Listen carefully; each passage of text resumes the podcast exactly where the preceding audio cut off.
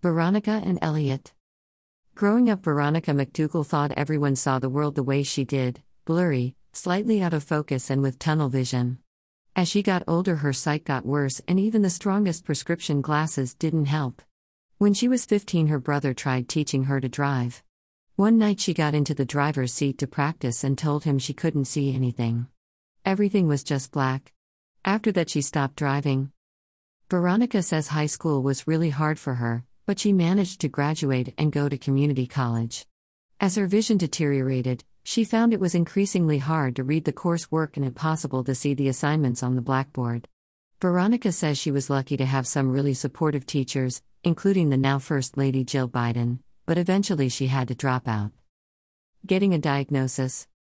When she was twenty-four, she went to see a specialist who told her she had retinitis pigmentosa, a rare degenerative condition that would eventually leave her legally blind. She says it felt like a death sentence. All of my dreams of becoming a nurse, of getting married, of having children, of traveling, it all just shattered in that moment.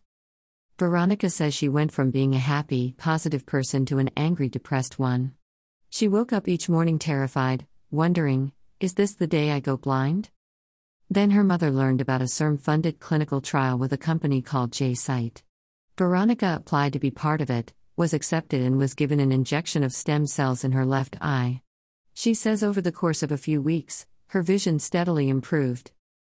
About a month after treatment, I was riding in the car with my mom and suddenly, I realized I could see her out of the corner of my eye while looking straight ahead. That had never, ever happened to me before.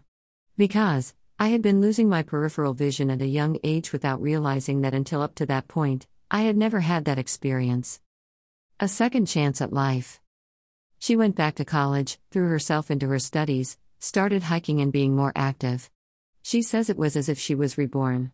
But in her senior year, just as she was getting close to finishing her degree, her vision began to deteriorate again. Fortunately, she was able to take part in a second clinical trial, and this time her vision came back stronger than ever. I'm so grateful to the researchers who gave me my sight back with the treatment they have worked their entire lives to develop. I am forever grateful for the two opportunities to even receive these two injections and to be a part of an amazing experience to see again. I feel so blessed.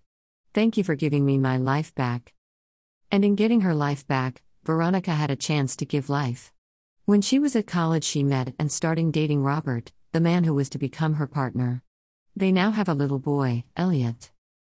As for the future, Veronica hopes to get a second stem cell therapy to improve her vision even further. Veronica's two treatments were in her left eye. She is hoping that the Food and Drug Administration will one day soon approve jCyte's therapy, so that she can get the treatment in her right eye.